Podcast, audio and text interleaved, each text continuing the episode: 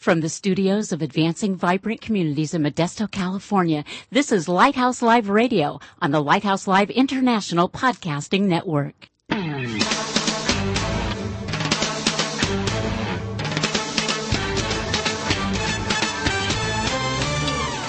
Welcome to Lighthouse Live, the radio voice of advancing vibrant communities. Our mission is to motivate believers to move out from the four walls of the church to personally serve the needs of their neighborhoods. Get ready for a no holds barred, honest look at the Christian lifestyle the way Christ commanded it to be. All that and more coming right up here on Lighthouse Live.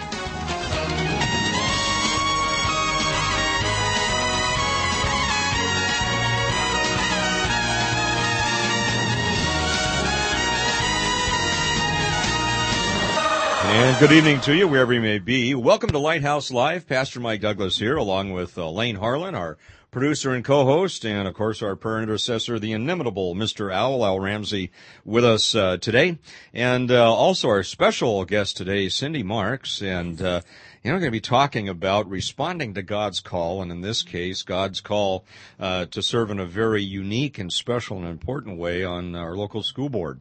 And we'll be exploring all that and more in just a couple of minutes. Right now, though, let's check in with our friends from Voice of the Martyrs. What will people think when they hear that I'm a Jesus freak? What will people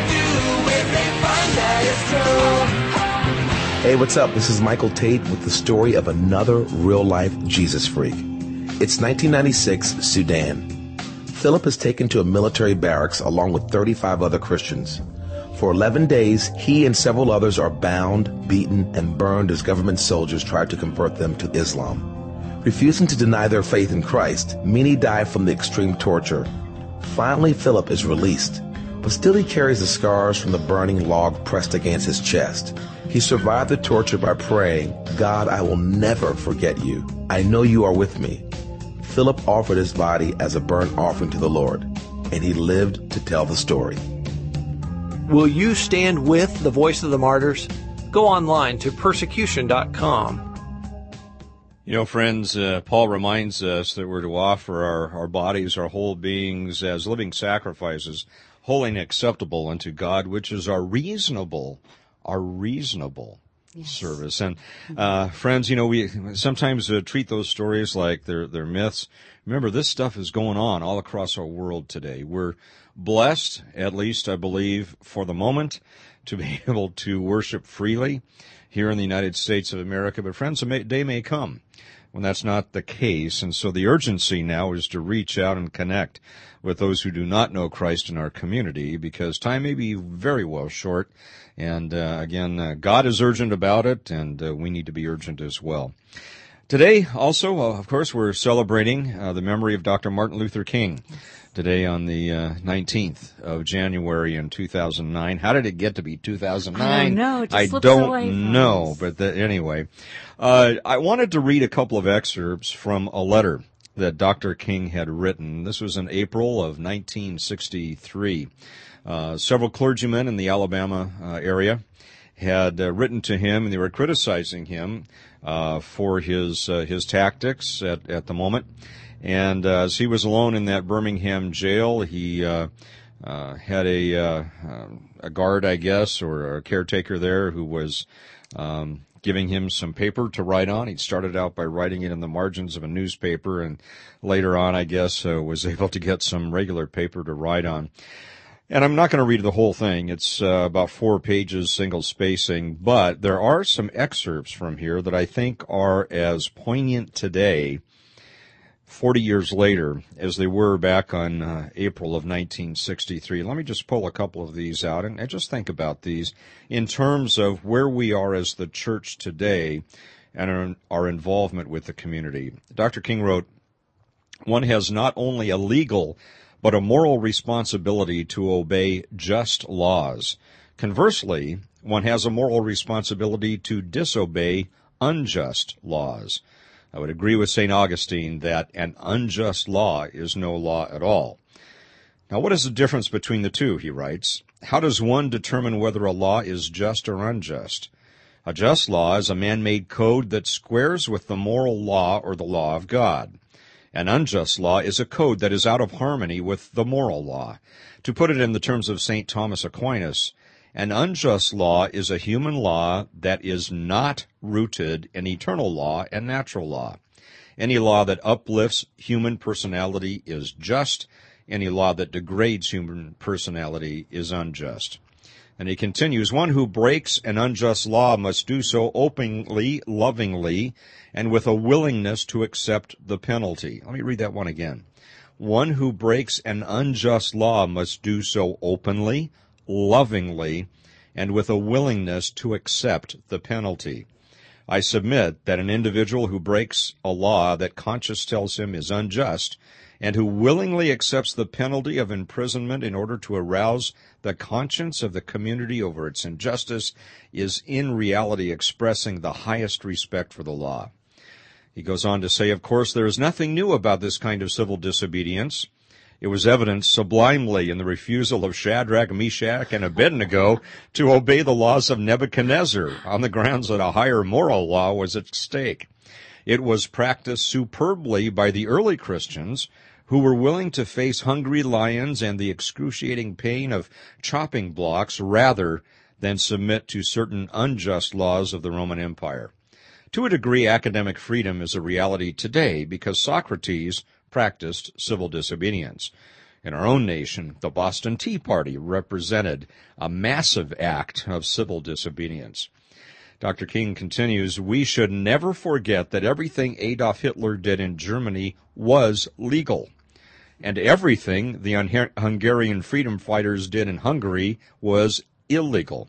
It was illegal to aid and comfort a Jew in Hitler's Germany. Even so, I am sure that, had I lived in Germany at the time, I would have aided and comforted my Jewish brothers. If today I lived in a communist country where certain principles dear to the Christian faith were suppressed, I would openly advocate disobeying that country's anti-religious laws. He says, actually, we who engage in nonviolent direct action are not the creators of tension. We merely bring to the surface the hidden tension that is already alive.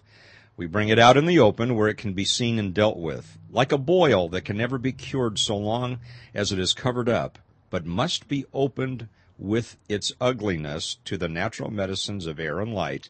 Injustice must be exposed, with all the tension its exposure creates to the light of human conscience and the air of national opinion before it can be cured. Isn't that great? Wow. I want to end. Uh, mm want to end with this.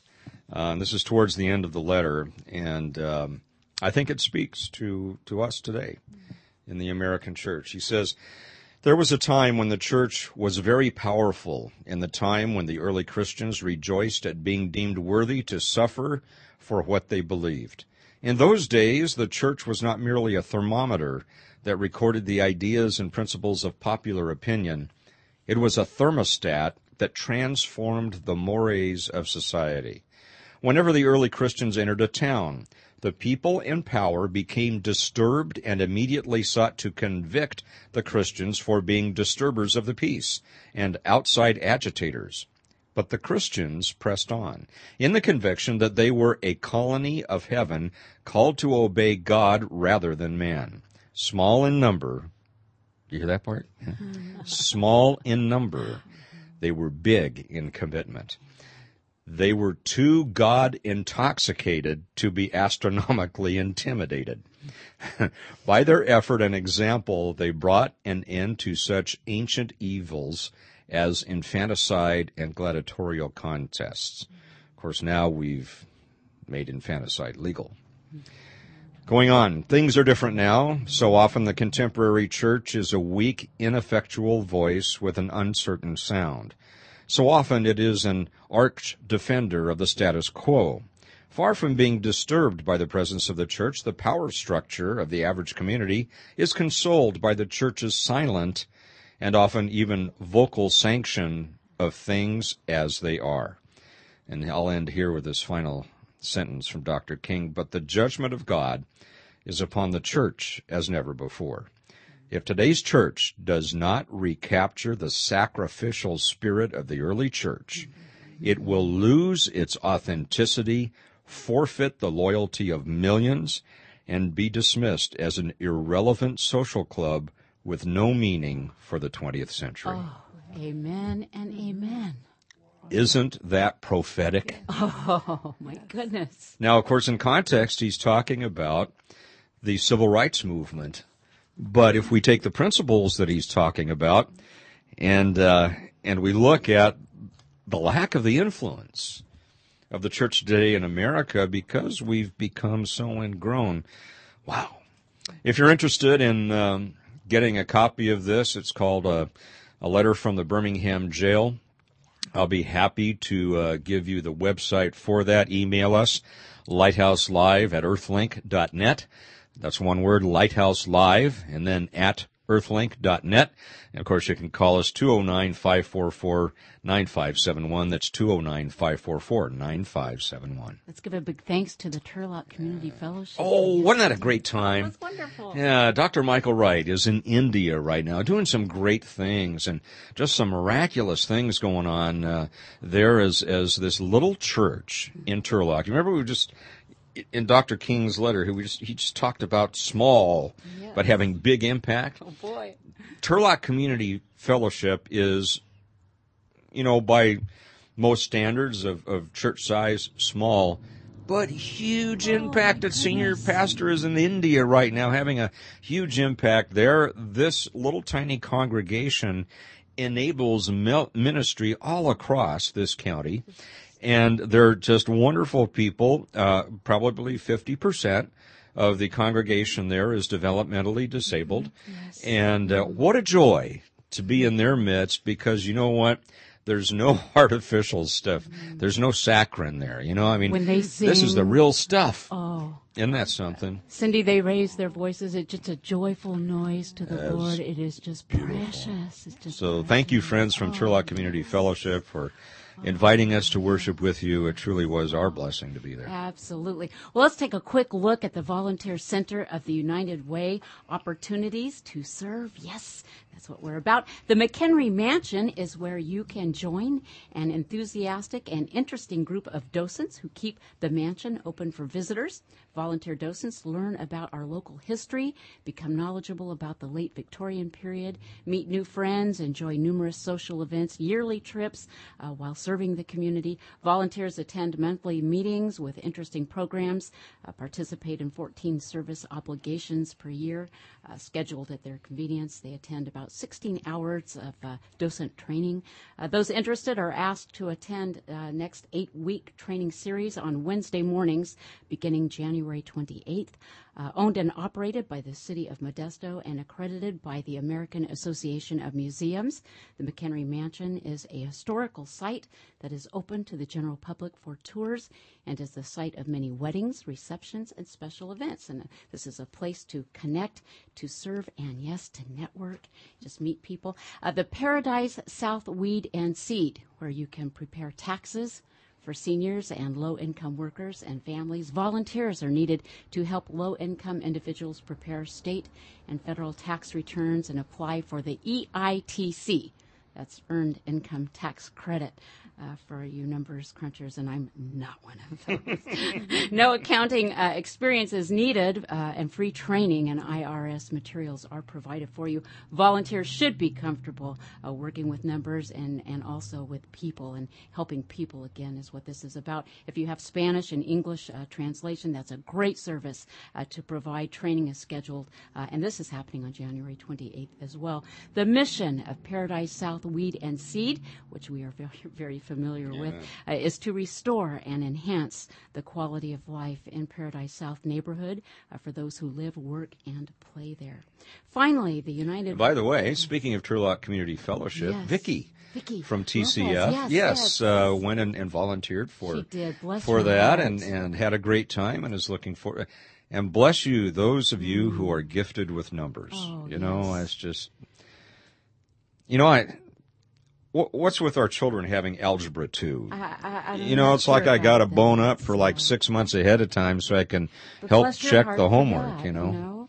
Gotta it makes me feel insignificant. Really, No, you're It's- not though. But that that's uh, you're number late stuff. at night, and and let's uh, move on with this Okay. before we get in trouble. Finally, the United Way of Stanislaus County needs volunteers as well, and you know what? They're one of our partnering agencies. Very good friends. We just love them there. You want to uh, put your organizational skills to work. Volunteers ages 14 years and older are needed to prepare packets and letters uh, for distribution and to help out with a, a bulk mailing. We do that kind of stuff here at ABC too. But they need flexible volunteer scheduling. Uh, let's see, uh, it's going to be happening on February 2nd and uh, 5 to 8.30 uh, at the United Way of Stanislaus County, where they advance the community good by focusing on efforts to create opportunities that improve the quality of life at all levels of our community. And you can please call Barbara Borba. She's just a wonderful friend and person in our community. She's available at 209 524 1307, extension 113. Again, 209 524 1307, extension 113, or email her, bborba at uwaystan.org. And uh, one of our partner agencies, uh, and they've been on the program with us too, is World Relief, Joy and William. And they have a family just moved to our country and are in need of a high chair, a bed, a couch, and a dinette set. And friends, if you have uh, these household donations and would like to bless this family, please give us a call here. And our number is 209 544 9571. That's the ABC number, and we will be uh, very happy to make those connections happen for that family in need. Well, you know, one of the perks of what we do is getting to connect with lovely people such as our guest tonight, Cindy Marks, and uh, we mentioned on the school board here, highly respected, well known, and loved by so many, and, and we are just thrilled and honored to have you with us, Cindy. Thank you for carving out time to spend with us tonight. Thank you for inviting me. I'm looking forward to it. We're just glad to have have you here. And, and, and Cindy's one of those people you just love engaging in conversation with because you just feel like we've, you've known e- each other for all of our lives. It's just great. You're out there in the community, and we meet you at so many meetings and functions, and we know you at CMN, City Ministry Network, and uh, you and I attend the LECC meetings, the Latino Emergency uh, Communications Council, and uh, just lots of things. And of course, uh, tomorrow the big Marketplace Connections takes place, and uh, just all sorts of things. But uh, chatting with you not so long ago, we found out that uh, you're from Northern California originally, and you started out serving as a very little girl. Yes. Yeah, I I did. I I was born in the country out in the boondocks in Northern California in a logging neighborhood and then moved to Portland, Oregon and then moved to the Bay Area and then moved to New York all before I was 9 years old. Wow, that's a movie. So it was a lot. And then moved from New York back to California and uh, went to 10 different schools growing up. So very, a lot of adjustment as a kid and trying to fit in with people, but gave my heart to the Lord when I was four. Wow, wow. After I stole a cookie in the kitchen. Uh, my mom used that opportunity to teach me that all have sinned and fallen short. And did you come from a large family, Cindy? or- There were six kids. Six, I'm the oh. fifth of six children. Wow. Yeah, my dad was a widower and had had four children. Wow. And his wife died in a tragic fire. And then he married my mom seven years later after his first wife had died.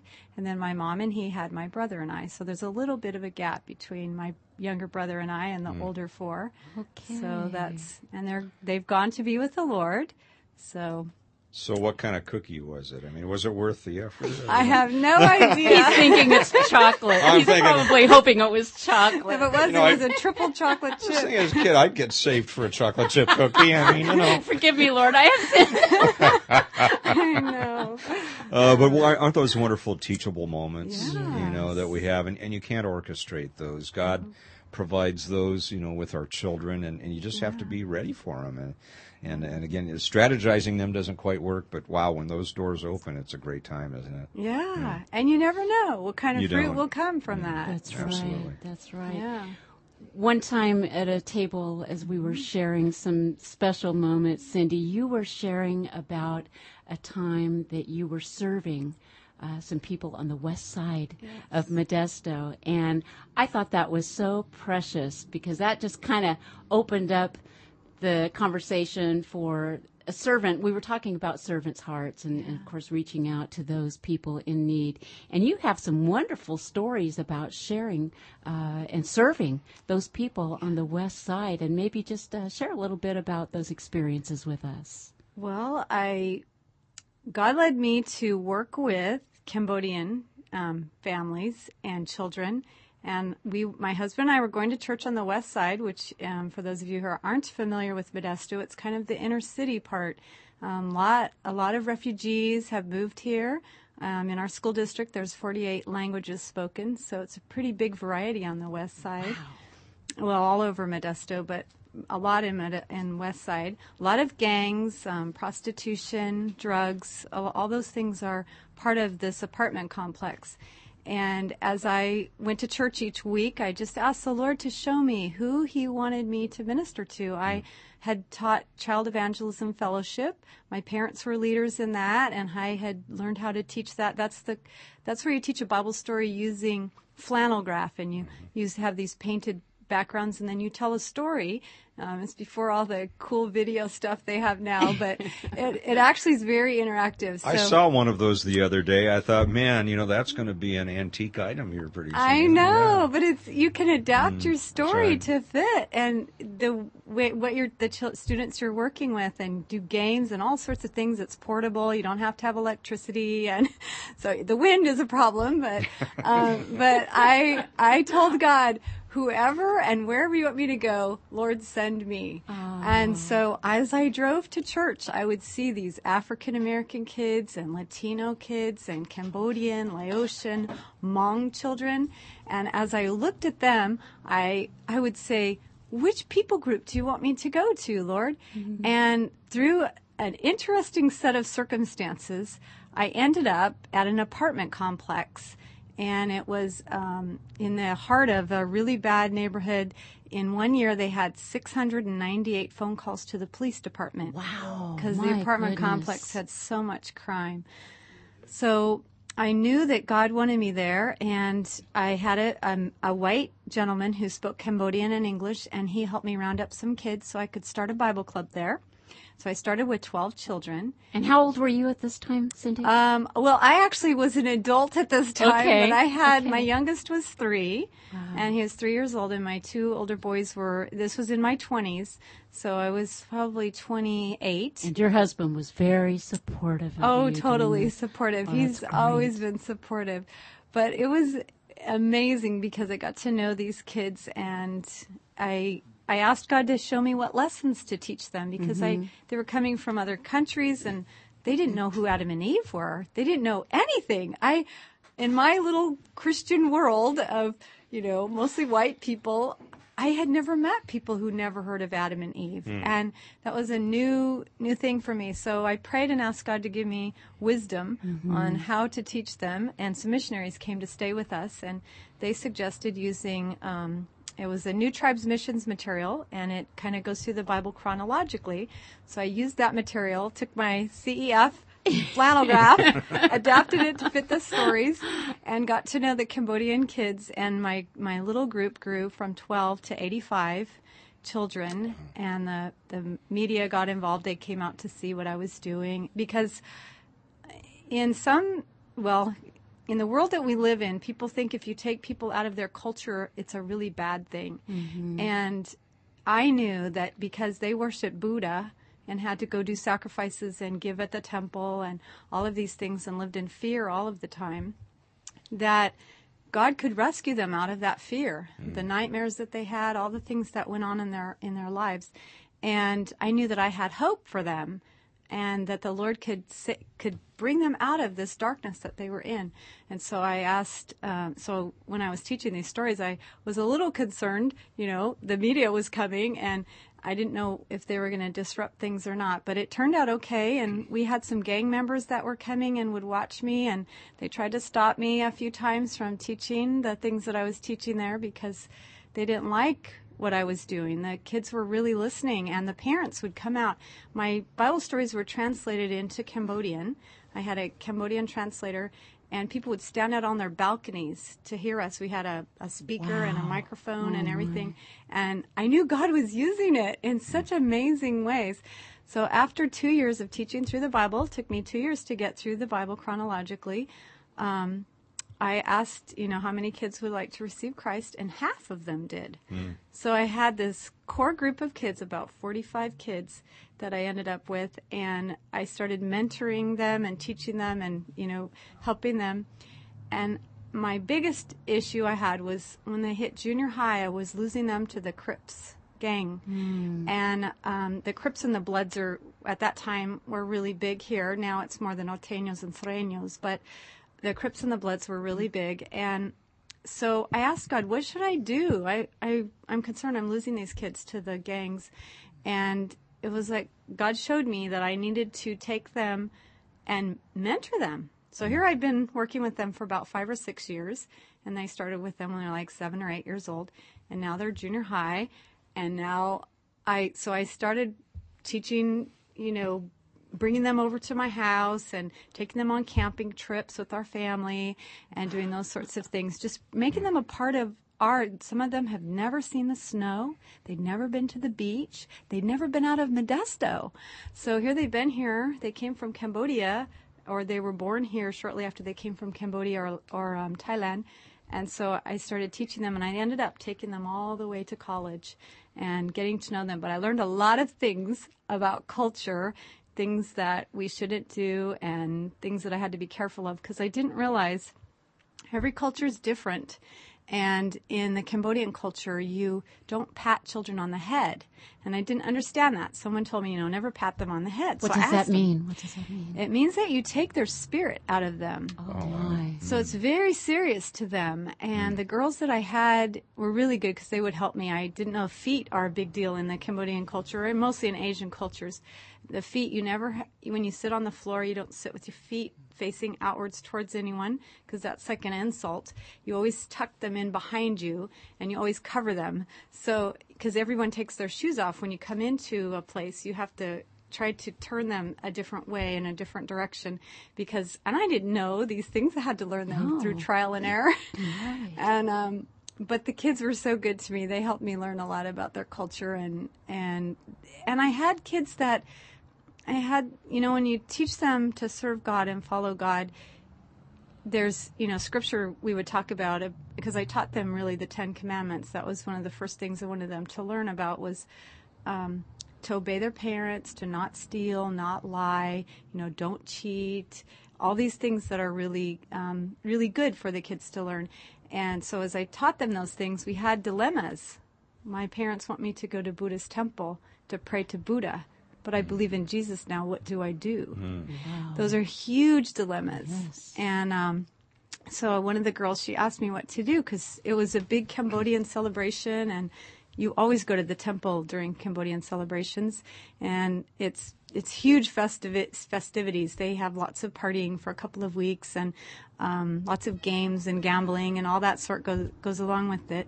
And she said, Cindy, my father told me I have to go to the temple to pray to Buddha. And I said, well, let's let's ask i want you to do one thing. Tell your father you must submit you know you, you need to obey him and respect him. Say father I, I respect you and i want to obey you but i believe in jesus now and can i not go to the temple anymore and I thought, oh, I said, I'll be praying for you when you talk to your father about this. I have no idea. But I want you to know that if he says you have to go to temple, you should still obey him because inside, God knows your heart. You're not bowing to Buddha, but on the outside you are to obey your father. So we prayed, and then she went in and talked to her father, and she called me the next day. She said, Cindy, Cindy, guess what? My father told me I don't ever have to go to Buddha's temple oh, again. Praise Lord. So God answered our prayer, and she saw God was really big to her and mm. how great He was. But it was oh, really neat. My. She was my little Andrew. She was always finding people to bring to Christ because Andrew brought Peter, and I can't remember who else he brought to the Lord, but he was the one who went out and found people to come to Jesus. She was my Andrew that brought everyone to come to hear hear the gospel. So I had numerous kids come to know the Lord because of her. You know, and Cindy, just just in your your narrative there about this season in your life. You know, when God calls us to connect with others, there, there's an embedded uh, demand for sacrifice. You know that that no act of service is without giving up something of yourself, and uh, certainly there was risk involved here. You know, and yet it sounds like just a clear um, command from God that this is what you were uh, what you were supposed to do, and isn't it wonderful and and a tremendous blessing when we're in the sweet spot there with mm-hmm. where God wants us to be, exercising the gifts He has given us. And look what He did. You know, mm-hmm. three half the children come to Christ for goodness Oh, sakes. my Doesn't get any better than that. Yeah. Oh my goodness. Oh, ooh. Well, Cindy, we we are we're so glad that you're here, and we just look forward to to even hearing more. You know, the group down here sums it up uh, in the heart of our special guest tonight in their song. Here it is. Here I am on Lighthouse Live. Sometimes your calling comes in dream. Sometimes it comes in the spirit's breeze. Yeah, you reach for the deepest hope in me and call out for the things of eternity. But I'm a man of dust and stains.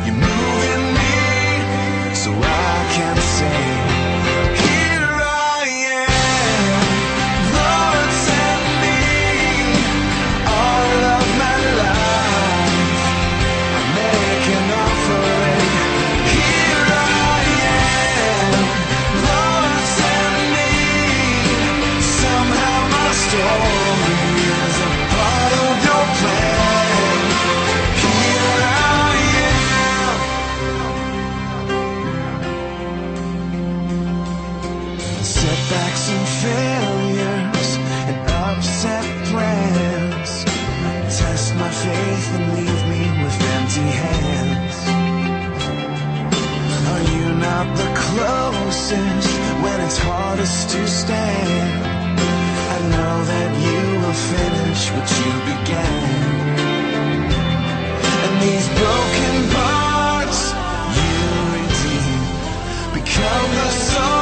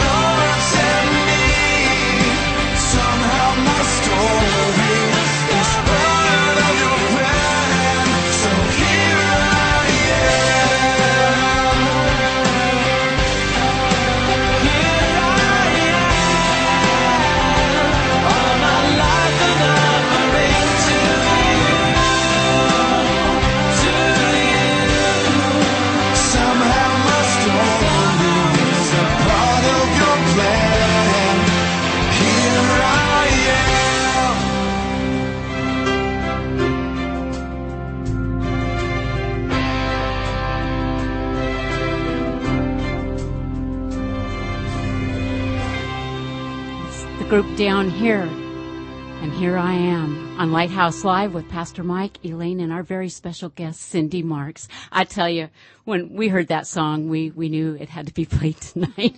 Cindy, that's just, uh, you know, what a song because your life just uh, exemplifies that. Uh, you know, here I am, Lord, send me. And, and you did that. You know, the story you were sharing with us. And we see you do that just uh, consistently with your life in this community.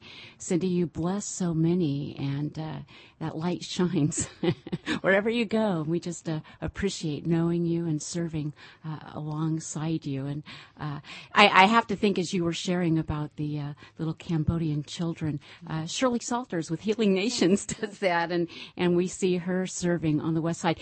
Do you keep in touch, or I'm just wondering how uh, their their lives turned out? Do you do any of them keep in touch with you? It's hard when they they don't always hang on to your phone number. Mm. And so if I mm. run into them or their parents in the community, it's really neat. And I was at a fundraiser not too long ago, an evening movie fundraiser, mm-hmm. and there was a girl sitting in front of me, and I looked at her and I went, and I said her name, and it was her, and it was so neat to see her and and catch up with her a little bit. And she's in college, and they're um, she's doing really well, and so is her sister. I had uh, she and her sister were in our group. I had a lot of siblings because Cambodian families they tend to have you know large families, mm-hmm. and so it was kind of neat to get to know all the children. And so it's I've I've seen most of them go on to college or get good jobs and get married, and some live near me now and they have Wonderful. little children, and wow. so it's really neat to see them um, grow up and prosper and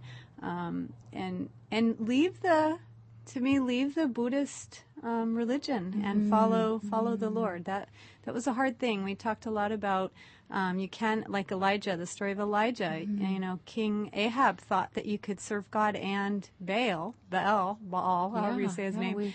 and we we talked a lot about that. You cannot serve God and and Buddha. That's um, right. He wants a single hearted, you know, a heart completely for Him. So we um, we did talk about that. It's very hard because the religion is very intertwined into the traditions and culture. So to deny the religion is very hard because I said it's like telling someone you have to take all the medicine out of your medicine cabinet. Mm. You no longer can use your Tylenol and your whatever you've been using um, when you have a headache because now you're going to follow God and it's different.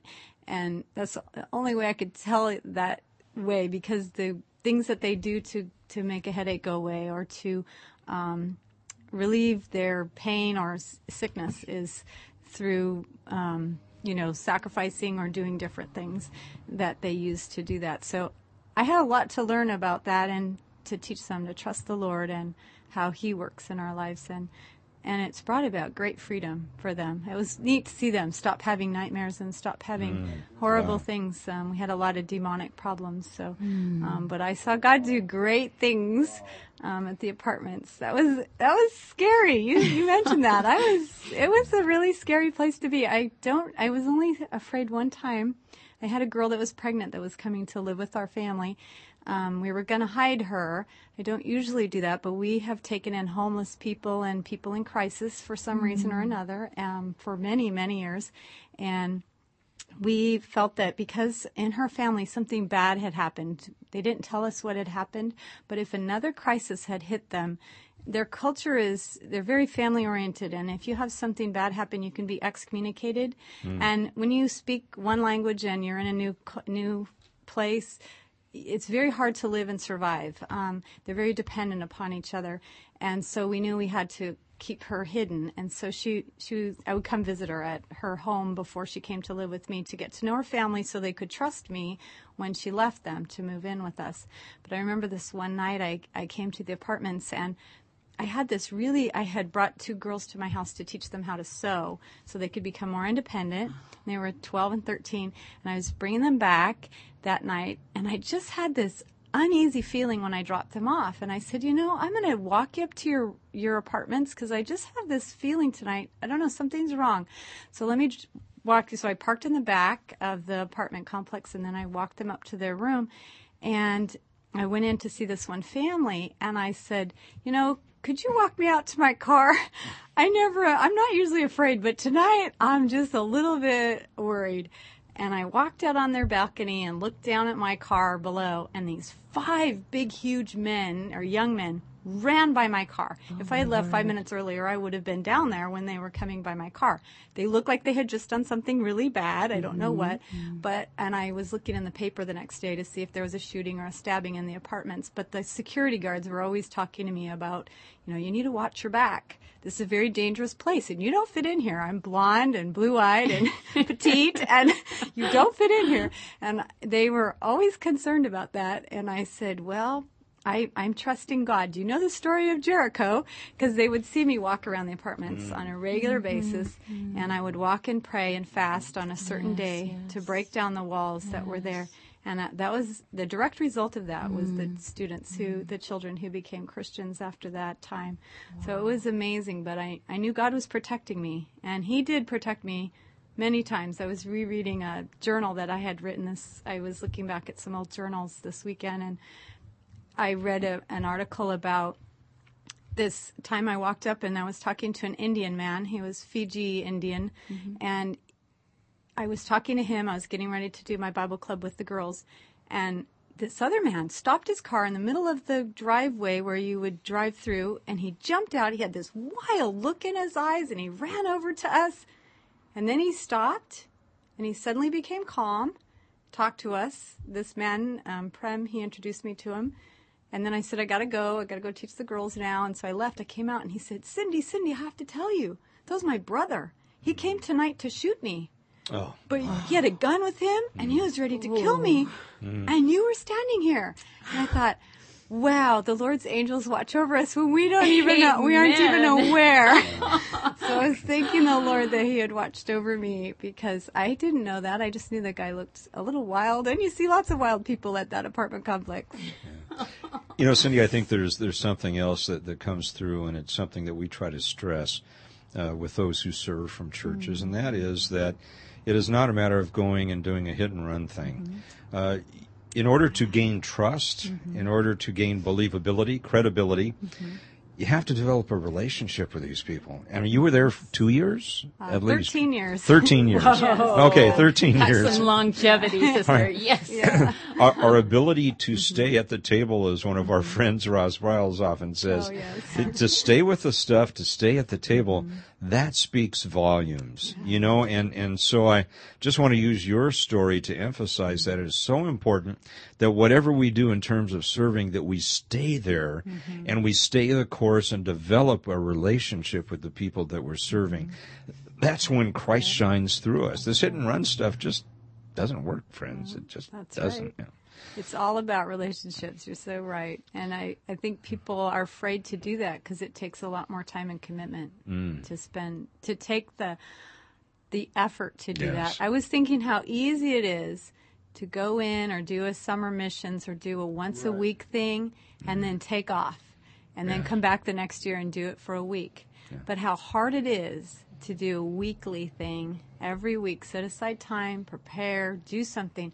You build long term relationships. Then you have the opportunities when things happen. I mean, those girls would call me. They called me in high school, two of them. I had one call me from, she had gone off to South Dakota, and she called me in the middle of the night, three o'clock in the morning. Cindy, I, I just can't see facing life anymore. I, I mm. just can't live anymore. Mm.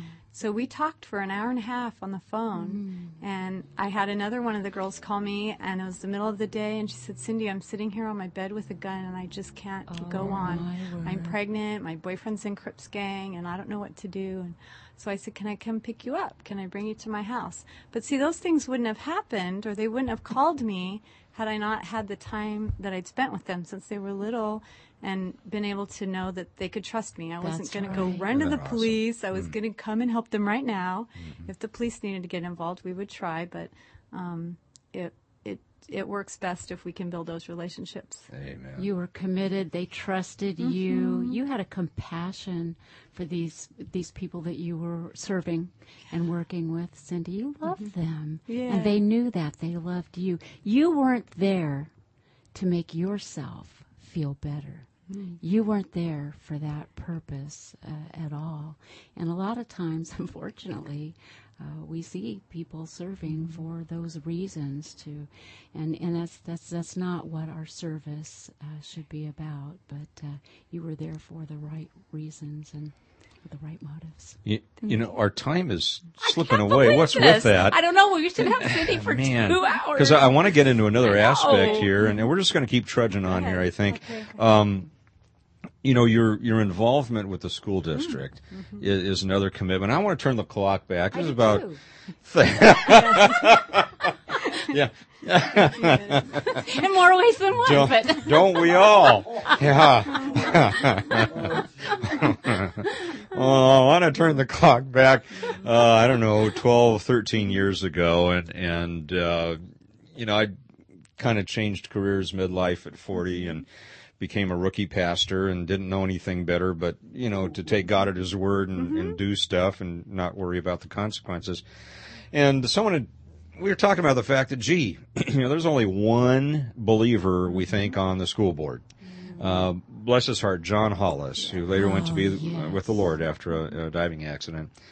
And uh, we were looking at that. We were looking at all the stuff that was coming down in terms of curriculum. We thought, you know, we just why aren't there more believers on the school board? And and um, one of the pastors on staff said, well, Mike, you know, this is probably one of those areas that you ought to be dealing with. Why don't you go do something about it? I said, well, what, what are you going to we started kicking that around. Said, what about, because Mike and, and Dave Romano had a wonderful course on, on Christian citizenship. Said, wouldn't it be a great idea if we just held kind of like a small group training or orientation on Christians in the public service.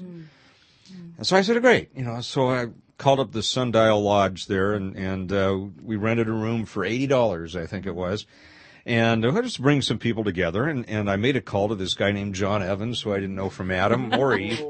And, you know, and, and we've been getting each other in trouble ever, Ever since. since. But he, he said, I remember the phone call distinctly. He says, well, I don't know if I want to come or not because if you're just going to sit around and talk, I'm not interested. I said, no, no, no, no, no, we're, we're about action. I guarantee it. I say, I come from the fire service. Put the wet stuff on the red stuff. But, you know, uh, we're all about action here. He says, okay, I'll, well, I'll come and, and check it out. And, uh, so anyway, we had this group of people that, that met in the sundial room and, and we had some prayer behind it. And out of that ridiculous thought that we could actually do something about it, God has done some amazing things.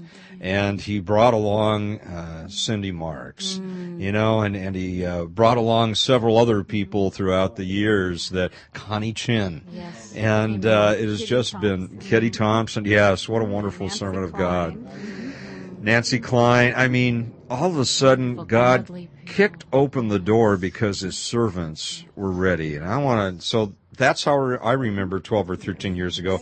I'd be interested to hear about what God was doing in your life at that time and, and how he said to you, I want you to go that direction. Well, that was amazing because I was out there doing my own thing with the Cambodian kids and just loving God and speaking in the high schools on abortion, adoption, and fetal mm-hmm. development, and working with Bethany Christian Services and the mm-hmm. Modesto Pregnancy Center, and just kind of doing my own thing. And here, out of the blue, I'm doing, we're studying Nehemiah and Bible Study Fellowship. I was in a women's Bible study group, and in that study of Nehemiah, it was interesting that. Um, God just touched my heart and he said, I want you to go in and rebuild the walls around our school children.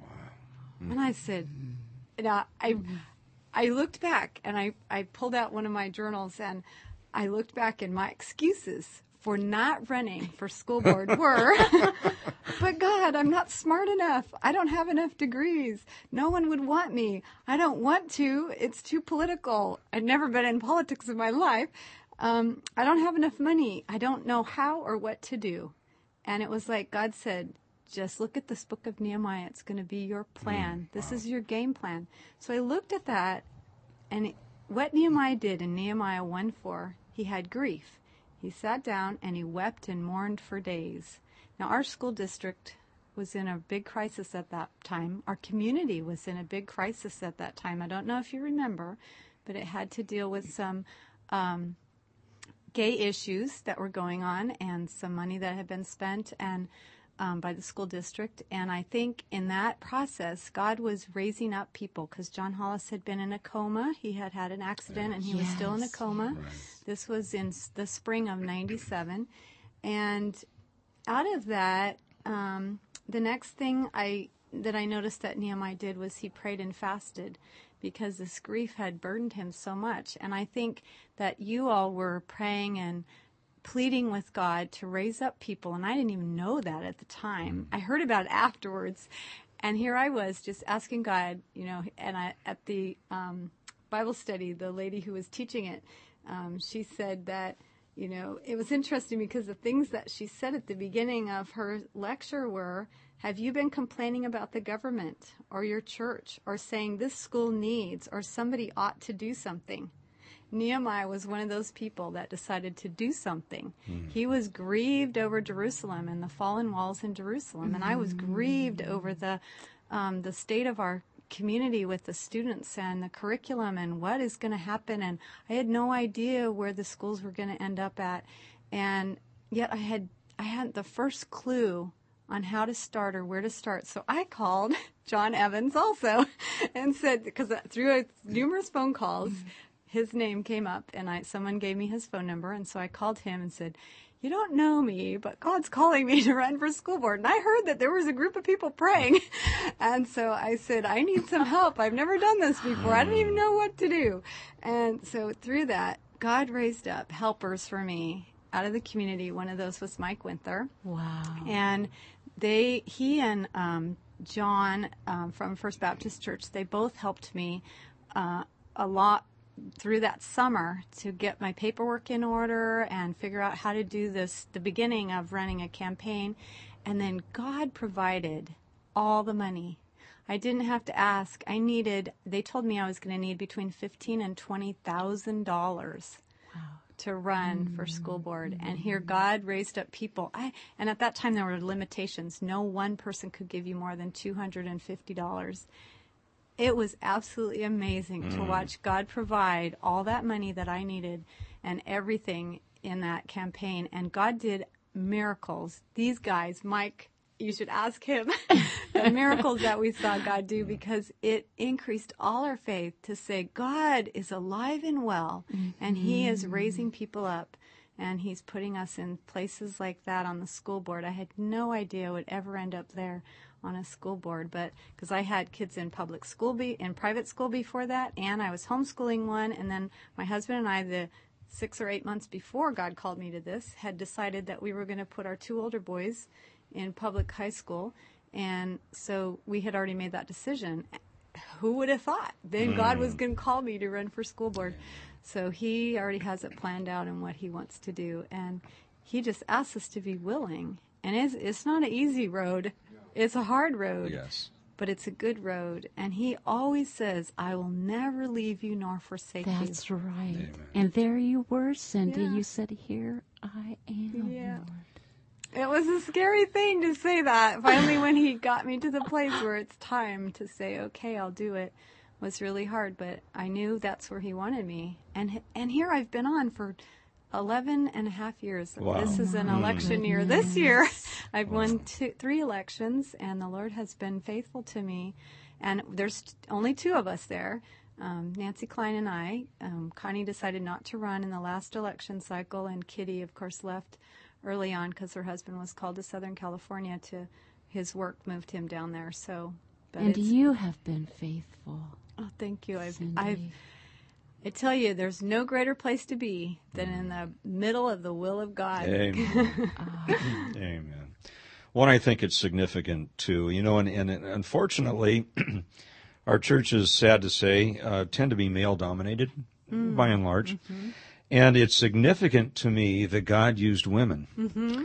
to crack that whole thing open, you know? And it's, it's, God has a wonderful way of just leveling things out, you know, mm-hmm. doesn't he? Mm-hmm. and, and I think it's significant, Cindy, that you, that you were talking about Nehemiah's approach to this. First, there is that grieving over the status mm-hmm. quo. And we need to be grieving over our community.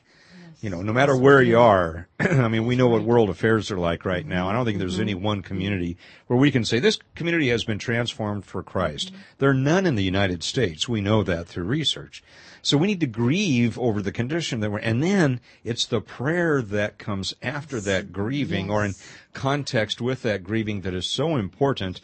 And then that wonderful aspect of being available. Mm-hmm. And when you're willing to do that and just answer the call and not worry about the consequences, mm-hmm. that's when God does amazing things. And the influence that, you know, the Kitties and the Connies and the Cindy's uh, ha- have all had, the Connie, uh, it's just absolutely amazing. John Hollis's legacy is still there, you know, the impact it that he had. And, Very, uh, very but, but much. friends, you know, if we wait around for someone else to do it, uh, not going to happen. We we need to we need to be available and answer that call. We've got about uh, two minutes uh, left, Cindy. Uh, what would you say to believers who are thinking, oh, "What should I do?" You know, and or "Hey, I'm kind of at uh, midlife now. You know, I don't know what I should do with my life." What are some godly words of wisdom for folks who may be listening around the world today? Yes. I think the first thing is to ask God to change your heart. If you're content where you're at, it's probably not a good thing. And get outside of your comfort zone. I think our faith grows when we step outside the safety of our church walls and the safety of all our Christian friends and ask God what he wants with us. What can what would he like to do with our lives? And then watch and wait and listen. And he'll show you. Just keep be patient because he all he asks is for willing hearts. And abide in christ. Ask what you will and he'll do it. So when we do that he can accomplish great things through us Preach it, sister. There you go. I tell That's you, it, I right love there. that. well, Cindy, uh, how about for you uh, personally? How can we be praying for you and, and lifting you up during these times, and uh, maybe providing some some hope there? well i ran across this today in my quiet time uh, i like to read oswald chambers i really appreciate him but this this one thing to me is we are not sent to battle for god but to be used by god in his battlings and i think for me to be used by him just in the way that he wants me to be used that i would have the right attitude and listening to him to do his will Oh, absolutely. We can do that. Well, Cindy, we want to thank you so much, precious sister, for spending this time with us today. We just so enjoyed you, and your message is just wonderfully powerful. Thank you so much. And dear friends, wherever you may happen to be listening tonight, thank you for tuning in. And uh, have a great week, and uh, may God continue to bless you. And we'll see you next time.